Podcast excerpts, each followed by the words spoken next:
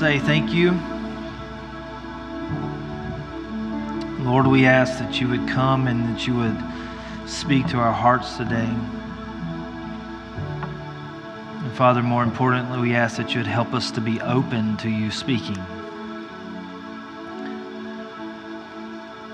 Guys, we come to church and we pursue you, we try to live according to your will and your ways. Lord, so many times we, we just don't know what that means. And Lord, if there's a hunger and a thirst for anyone in this room to know you more, to walk with you, to grow closer in their relationship with you, God, I pray that they would invite you in right now and ask for your Holy Spirit to just flood their hearts and their minds. Because in order for us to change, we need you to do that. Lord, everything in us clings to comfort and clings to the constant. But God, you want to shape us and mold us and change us. And so, God, we invite you in to change us today. Jesus, we we pray for our brothers and sisters. Lord, I lift up Miss Patel to you. Lord, we just continue to pray for Noah Ezel and Donna Edmonds. Lord, we thank you for letting their surgeries go well. And we just ask you to continue to be with them, Lord, that they both would be able to come home today as planned. Father, we pray for Miss Tina Johnson, and God, that you would continue to be with her and help her to heal quickly and Lord, for all of our other brothers and sisters, Lord, we lift them up to you today because we all need you. That's the whole idea of coming here is because we all need you. And I pray, God, that you would help us to submit to your will and your way and to do all that we can to bring glory and honor to your name in this life. We love you today, and we thank you so much for everything that you've blessed us with. And we ask all this in Jesus' precious and holy name. And all God's people said, Amen.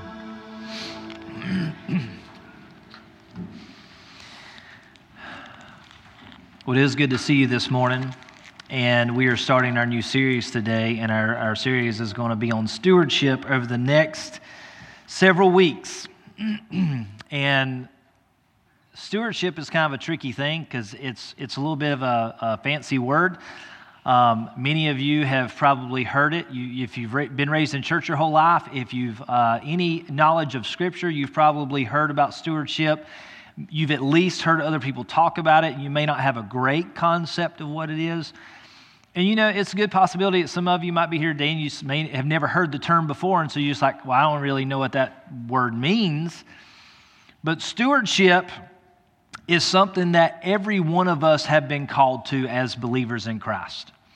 That, that we are stewards uh, of God's creation, uh, of everything that, that God has, has given to us as human beings. And for us to sit here this morning, and if, and if there's a hunger and thirst in your life to pursue Christ, to, to live righteously, to have the righteousness of God in you, then you need to understand the calling on your life to be a good steward. And not just a good steward, but to be an exemplary steward.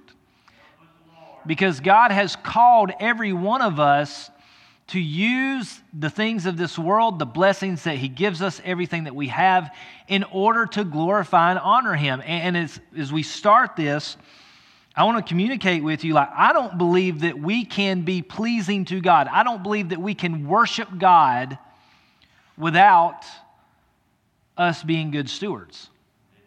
I don't think it's possible because it goes into everything. And we talk about this, we talk about this in staff meetings, and we talked about this several years ago a good bit. But your personal worship, how you live your life personally, your worship of God personally, day in and day out, directly affects the corporate worship of our church.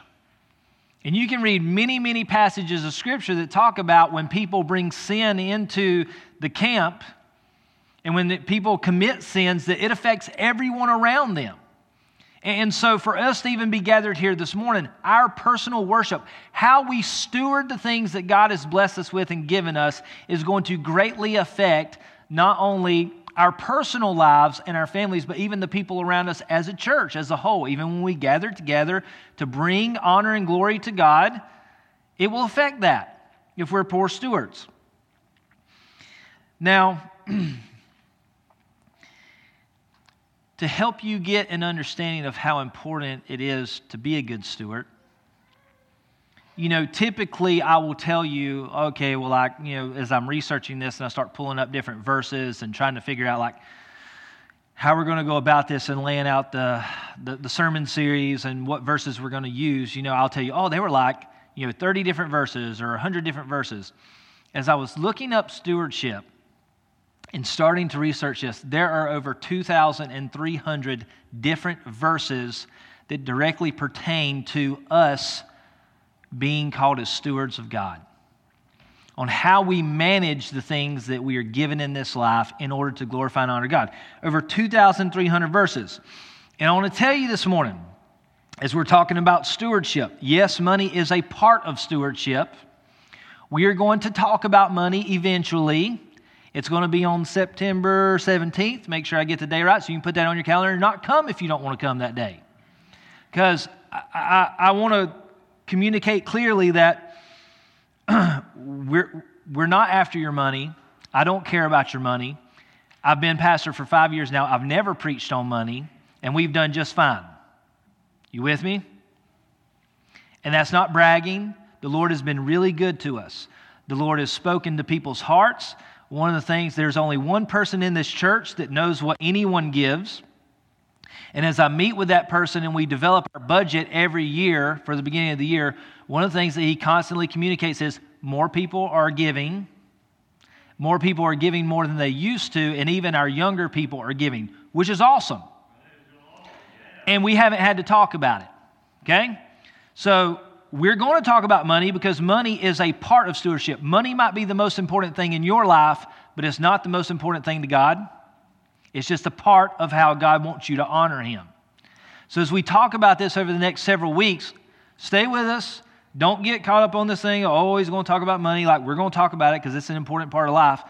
But we're talking about all aspects of stewardship, and God has called you to be a steward, a, an exemplary steward, in more than just your finances. Okay? Uh, we're looking at time. We're looking at people. We're looking at ministry. We're looking at job, at, at our work. We're, we're looking at all kinds of different stuff we're going to talk about over the next several weeks. But today's sermon is really just to kind of help you get an understanding of what stewardship is. And so, if we could just kind of sum it up in one sentence for you, if you want to write this down, I don't know if it's on the screen or not. I can't see the screen. But if it's on the screen, you can copy it down. If not, write this down. But just kind of a sentence of helping you understand what stewardship is is the understanding that we are not owners of anything, but we are managers with the responsibility of managing the assets of God according to His will for His glory.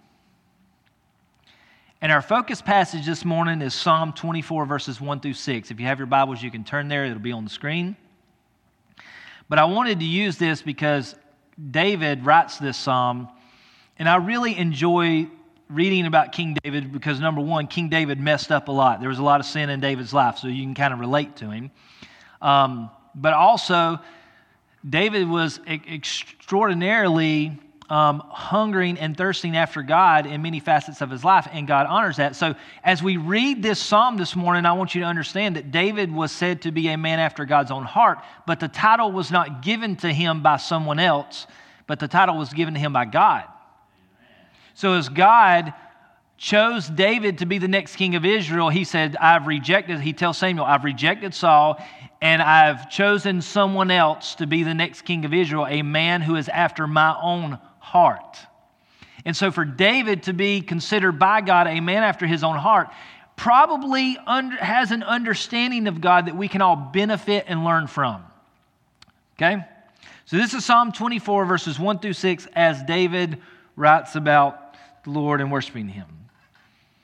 So it says, The earth is the Lord's and everything in it The world and all its people belong to him. For he laid the earth's foundations on the seas and built it on the ocean's depths. Who may climb the mountain of the Lord? Who may stand in his holy place? Only those whose hands and hearts are pure, who do not worship idols and never tell lies. they will receive the Lord's blessing and have a right relationship with God, their Savior. Such people may seek you and worship you in your presence, O God of Jacob. And so, as we look at this passage today, you know, obviously we're focusing on stewardship. So, one of the first things that we have to understand if we want to be good stewards in this life is point number one we own nothing.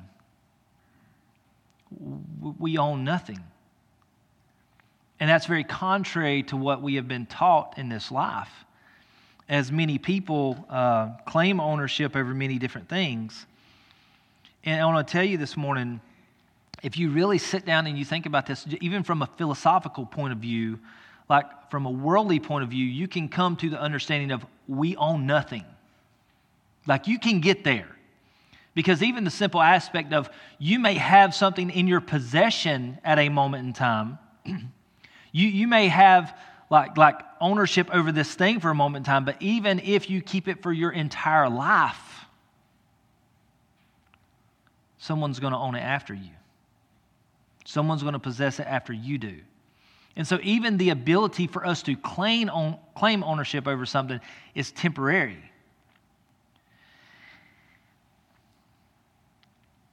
And it's so much better if you come to this understanding from a spiritual point of view.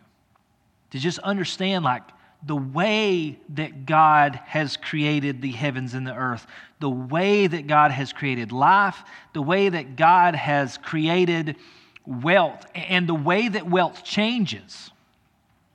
The, I mean, like we were talking about it just a few minutes ago because we have someone in, in, in here whose, whose kids are looking to buy a house right now. It's like, who would have known seven years ago what the housing market would be like? How many of you would have took out uh, got as big of a loan as you could and bought up as many houses as you could seven years ago if you knew what houses were going to sell for now? It's like everything changes. And only God knows and can orchestrate and give according to his will and his ways. And to understand where that comes from and how little of control we have over that is very significant. So you can come to it from a philosophical point of view, but you can it's way better if you come at it from a, a spiritual standpoint, a spiritual point of view, for God to reveal that to you. Because it will benefit your life greatly when you understand that, that we are stewards and we really don't own anything. And, and there's probably some people in the, in the room right now, it's like, well, I own stuff. My name's on the deed, my name's on the title. It's mine. You go to the court, you can look up the records, my name's on it, it's mine. It's like, yeah, that may be true, but you stop paying your taxes on it and see what happens because there's a organization and a government who is also laying claim to everything that you have. And if you cease to do your part in managing it according to their preferences, they will take it from you and then give it to someone else to manage. You with me? And you think that, oh, this is, uh, this is one of those things like, oh, well, whatever, but you think about a fire. and how much you say, oh man, like this is my home, this is my stuff, everything I own. It's like a fire can take it away like that. And many people have fallen victims to having everything they have taken at a moment's notice. And it doesn't matter how good you are, how bad you are, stuff just happens and it's gone like that. The car you love so much could be gone in a wreck on the way home today. It might be your job, but if you no call and no show for a couple of days, guess whose job it's going to be? Not yours.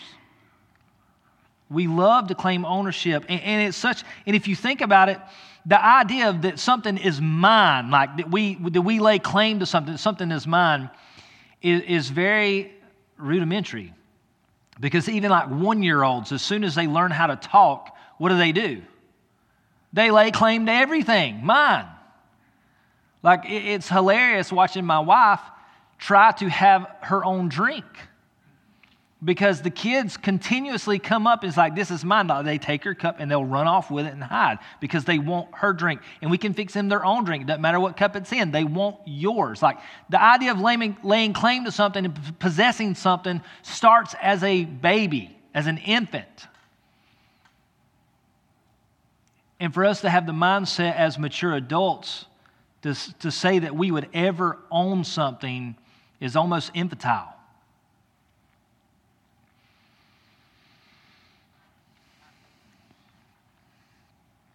You know, there's a lot of really cliche verses that we can use, and I tried not to use, I'm, I'm trying my best not to use cliche verses in this series as we go. But in Job chapter 1, you know, you have this man that, that by God's word was the most righteous man in all the earth. And he was blameless. He had done nothing wrong. And, and there, there, actually God challenged Satan in this. You just have to go back and you read Job. And this is just chapter one. We're not even getting into chapter two. But in chapter one, God gives Satan the ability to take everything from Job that he had, all his wealth, all his possessions. I mean, Job was extraordinarily wealthy for that day and time. And it was all taken from him in a moment. And you look at the attitude of Job in chapter 1, verses 20 through 22. It says, Job stood up and tore his robe in grief. He was sad. He had every right to be. You get everything taken away from you, it's okay to be in grief. All right? Just want to say that. But then he shaved his head and fell to the ground to worship. So even in the midst of all that he had been taken from him, he fell to the ground and worship. He said, I came naked from my mother's womb, and I will be naked when I leave. The Lord gave me what I had, and the Lord has taken it away. Praise the name of the Lord. And in all of this, Job did not sin by blaming God. There's a complete different mindset of the people that you read about in Scripture versus the mindset of the people that we read about in magazines and the people we're looking at according to how to, like, we live our lives today and comparing ourselves to one another. If you want to follow God, if you want to live for God and have a good relationship with Him, and, and serve Him and honor Him, then we need to have more of the attitude of the people that we read about in Scripture that exemplify what it means to follow God rather than just looking at the people down the street or what we've been told our whole lives. Like some, some of us in this room may have to have a complete mind reset in thinking about this the fact that we own nothing because God is the giver of everything. And when you look at people in Scripture who loved God and honored God, they completely understood that they own nothing. And so, point number two everything belongs to God.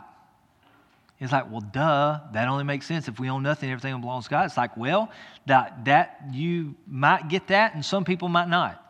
Uh, there are people around the world who do own absolutely nothing, and they see everyone else who owns everything that they want. And so, like you think about you're sitting here this morning and you kind of have this mindset of, I would like to have this car, I'd like to have this house or this land or this job or this thing. It's like, how do I get that? And so you look at someone else who has it and you start trying to mimic them in order to get some of the things that you want. But in reality, it's like you have to remind yourself God's the one that owns everything. So if I want something, if I, if I want something, if I desire something, should I be mimicking other people who might have that for this moment in time in life right now? Or should I be going to the one who created it and made all things and can give it to me? If he wants me to have it. Because if you go to your heavenly father, something that you really, really think that you want might be something that you really don't want or you don't need. And it's not God's plan for your life. And guess who's the only one who can tell you that? God. And so you think it just makes sense, but just reminding yourself, I own nothing, but everything belongs to God. If I want something, I need to go to the one that it belongs to in order to get it. Because the world looks at things like, well, that's mine. That's that infantile mentality of, I want what you have. And so most of the world goes out and takes what other people have in order to get it for themselves. And that's the most evident sin that you can see. But the sin that we don't see is the coveting, where we just sit around and we look at other people and we want what they have and we're trying to figure out. And so we might get a little bitter in trying to get it, not figuring out how we can get what they have. But in James chapter 1, verses 16 through 18, James writes and he says, So don't be misled, dear brothers and sisters. Whatever is good and perfect is a gift coming down to us from God our Father, who created all the lights in heavens. He never changes or casts shifting shadows. He chose to give birth to us by giving us the true word, and we, out of all creation, became his prized possession. we own nothing and God owns everything. And we, out of all creation, are His prized possession. We belong to God. And that doesn't sound very good. Like, we don't like the idea of that. But you go back to Psalm 24 and you look at verse 1 and you look at what David, who was a man after God's own heart, wrote about all these things. He said, The earth is the Lord's and everything in it, the world and all its people belong to Him. Say with me this morning I belong to God. Say it again. I belong to God. And for some people, it might be torture for you to say that.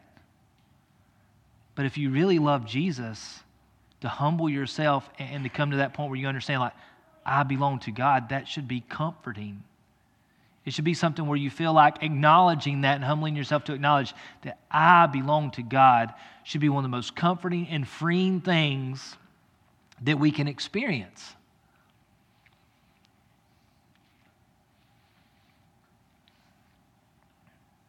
Another passage of scripture for you is 1 Chronicles 29 12.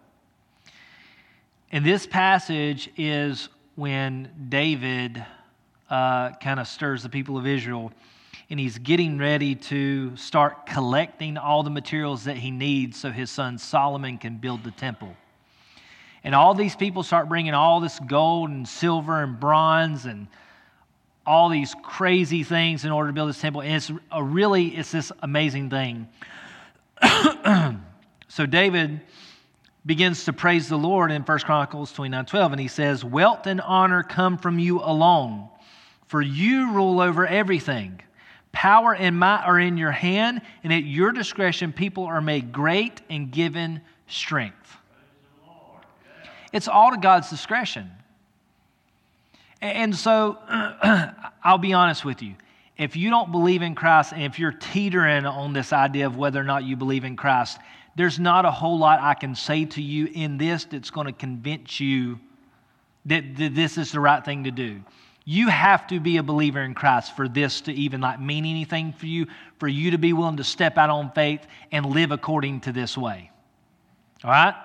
So, as a believer this morning, I'm speaking to you as a believer because you're, you, if you're not a believer, you may not even believe in Scripture. You may not even believe what it read about David.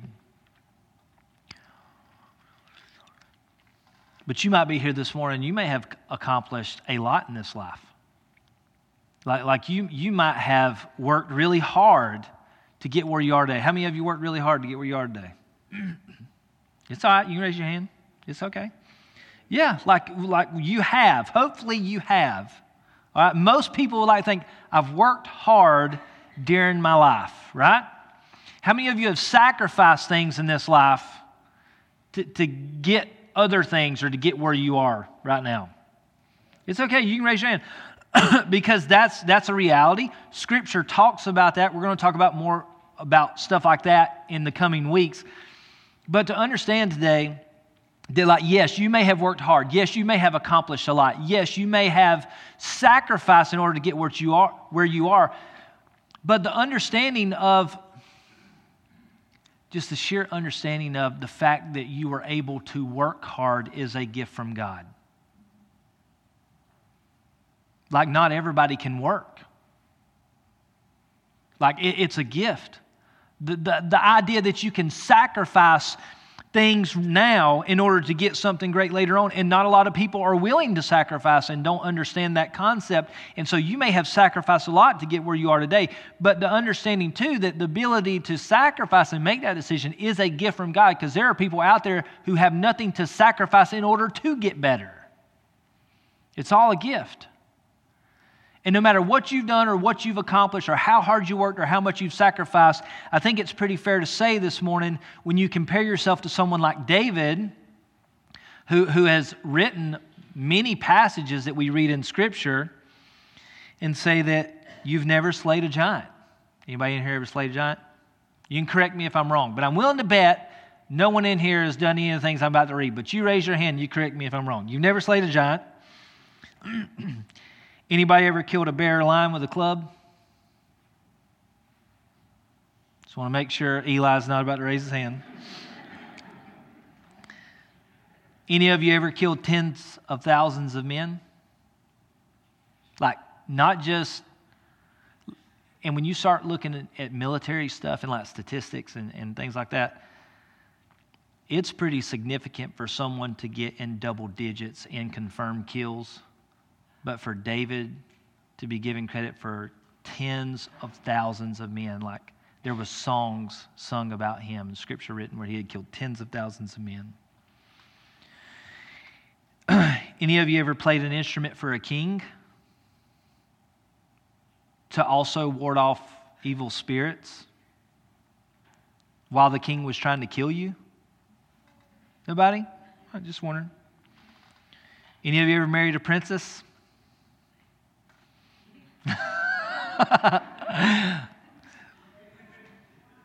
I have nothing to say. How many of you have ever been the king of a nation? ever offered thousands upon thousands upon thousands of sacrifices, taking the lives of thousands upon thousands of thousands of animals to honor the Lord? It's kind of like, ah, we don't do that stuff today, but it's like, you know, what else in your life would have accumulated to thousands upon thousands upon thousands of sacrifices in that way? Any of you ever helped move the Ark of the Covenant? Any of you ever danced in worship and praise to the Lord to the point where your clothes fell off? I probably would have heard about it.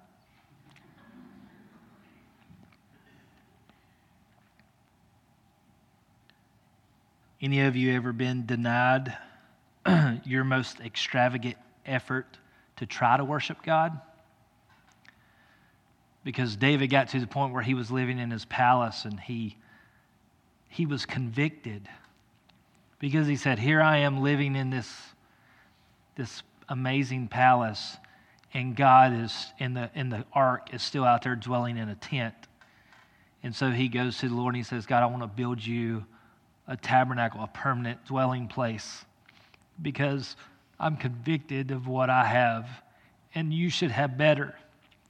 And God says, You can't because you're stained. You're not good enough. And God tells David, it's like, You've killed too many men. You're too stained for this. I appreciate the gesture, but you're not the man to do it. And David graciously says, Okay, if I can't do it, then screw this, I'm going home. He didn't say that. He started collecting all the materials and everything that they would need to build the temple so that the next person coming along would be able to build it because that was his heart. You know, many of us, if we felt rejected by God or we felt rejected by the church or we felt rejected by the pastor or, you know, anybody, it was like, I'm going home, taking my ball, leaving. But David didn't do that. And in fact, David even made treaties with foreign nations. Anybody ever make a treaty with a foreign nation? He made treaties with foreign nations to ensure that all the materials that they would need to build the temple would be there. And then he gave his own private treasures of gold and silver to make sure that the construction of the temple could be completed and you go back and you read second or first chronicles 29 and it talks about the hundreds of tons of gold that david gave so that the temple could be built. And if you look up what gold is an ounce right now, you do the math. David did more than you and I could ever think or dream of and so this morning, if you're a believer in Christ and you believe in God and you believe in God's word, and you think about somebody like David who did and had and accomplished significantly more than we could ever think or dream of, and was willing to acknowledge that God was the creator and the giver and the author, and He's the one who ordains who gets stuff, and He's the one who determines who has the power and authority. That if He had that mindset, how much more should you and I have it?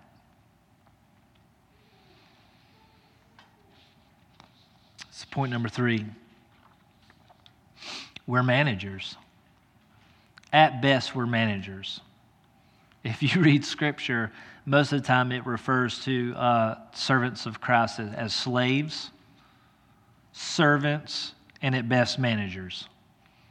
But as stewards, we are simply managers. We are responsible for taking care of the things of God and glorifying and honoring Him through that to bring glory and honor to his name.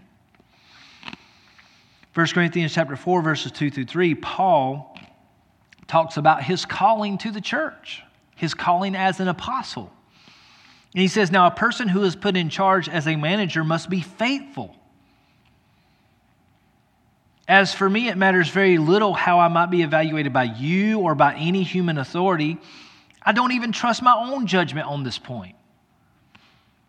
And so here's another little gold nugget for you this morning. If Paul, who wrote half the New Testament, traveled over 10,000 miles, planted more churches and started more churches than anyone else in the history of the world, is willing to sit here and write this down to the Corinthians and say, when it comes to following God and being a steward, a manager of what He has called me to do, it doesn't matter to me what you think or what the church thinks or what anybody else thinks. It doesn't even matter what I think because I don't trust my own self in this. That it might be good for us this morning to take a step back and say, my opinion and thought process and understanding and realization of what it means to truly follow Christ and be a good steward with what He's given me may not be adequate according to what God truly wants from me.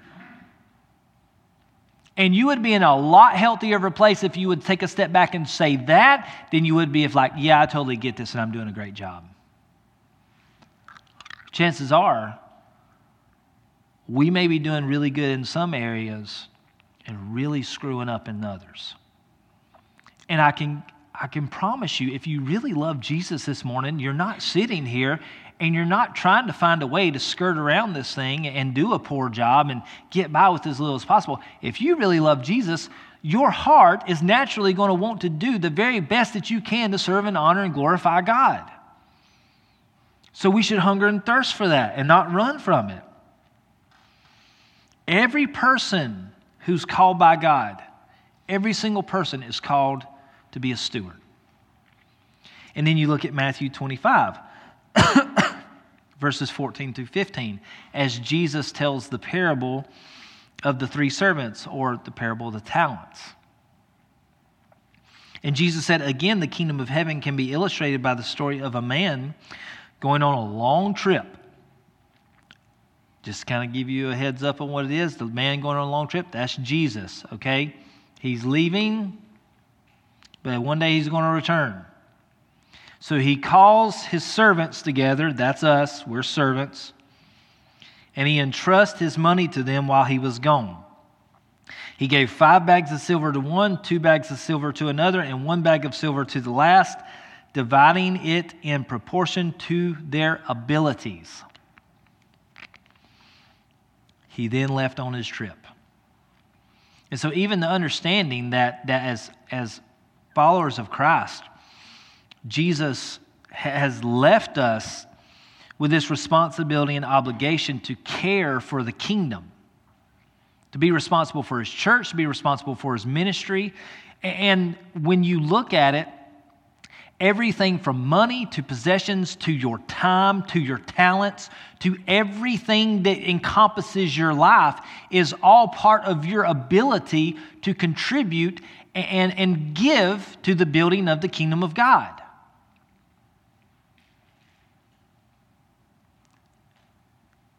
And the parable directly references to that. Whatever you do, we should have the attitude that we do it for Christ. Even from a job perspective, we're going to talk about work, our, our job.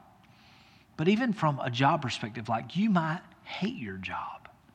You might despise everything about your job or where you work or what it is that you're doing or whatever circumstances you're in life, but you are called to represent Christ. Colossians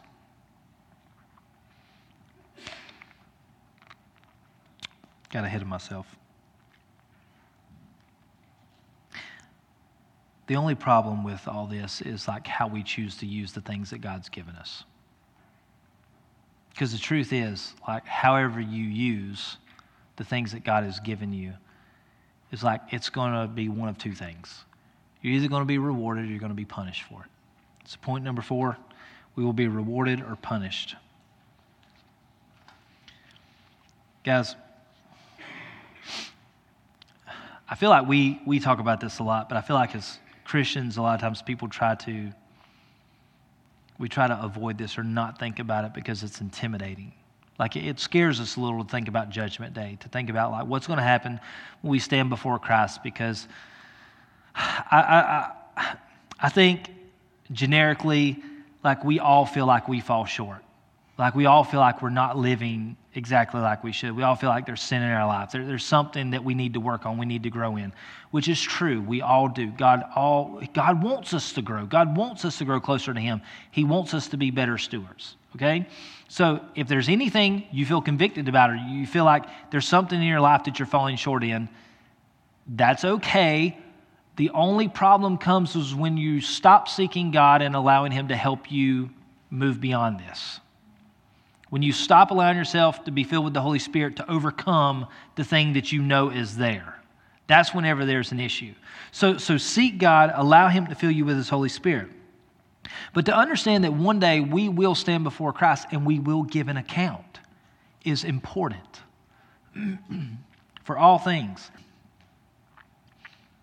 To know that one day you're going to stand before God and you're going to give an account for your talents, your ministry, your stuff, your time, your money, the people in your life. Like, we're going to have to answer for all those things. And that's so humbling. Like, the, the idea that even like, we talk about this as, as a staff. Like, one day we'll stand before God and we'll give an account for how we, how we led this church because we're not permanent entities here. We're only here for a short amount of time. And so, for however long we're here, however long we're serving in this capacity, we have to give an account for that. God will want us to give an account for that. In Colossians chapter 3, verses 20, um, chapter 3, verses 23 through 25, Paul writes to the church in Colossus, and he says, Work willingly at whatever you do as though you were working for the Lord rather than for people. Remember that the Lord will give you an inheritance as your reward, and that the master that you are serving is Christ. But if you do what is wrong, you will be paid back for the wrong you have done, for God has no favorites. And so, in all things, like with, with taking what God has blessed you with and, and realizing today, you with me? Paying attention because this we're, we're getting to end. Realizing today that whatever situation and circumstance that you are in life, it may not be ideal to you, but is exactly where God wants you to be right now. Your financial status, the car that you drive, the house that you own, the clothes you wear, to your job. You may hate your job. You may despise what you're doing right now, but to understand that God has put you here for a reason for this moment in time. And it may simply be something as simple as going back to the parable of the talents or the parable of the, man, the guy who went away on a trip and left them with the money according to their talents that maybe God just needs to see that you're going to be faithful with what you have, with what He's given you before He gives you something else. And this is not a matter of of prosperity because, again, everyone likes to think in relation to money because the story kind of mentions money, but it could be anything. I mean, like when you start talking about the ability to, to lead and influence people, it's like, well, how are you leading and influencing the people that you have in you right now? Like you, you want to be a leader, you, you, you want to have authority over people. How are you exercising that and honoring Christ right now where you are in order for Him to entrust you to lead more people or the ideal number that you want to lead or to have the ideal job that you want to have? It's like, oh, I'd love to have a big house to host one day or something like that. Well, it's like, how are you hosting in the home that you're in now? You may not live in a mansion, but you can be a gracious host. You might love to have a nicer car, but like, what are you using your car for? Because from my experience, people who are walking down the road don't care what kind of car you have. They'd love to just have a ride anyway. It's like the understanding of how we're using the things that we are living in this moment, how we're using that to honor Christ, will greatly determine what He will trust us with in the future as we continue to live and to serve Him. We're all stewards. Whether you realize it or not, like nothing that you have is yours. You may not have come to that realization yet. I hope you have. If you haven't, I hope you come to it soon because it's not. It's not ours.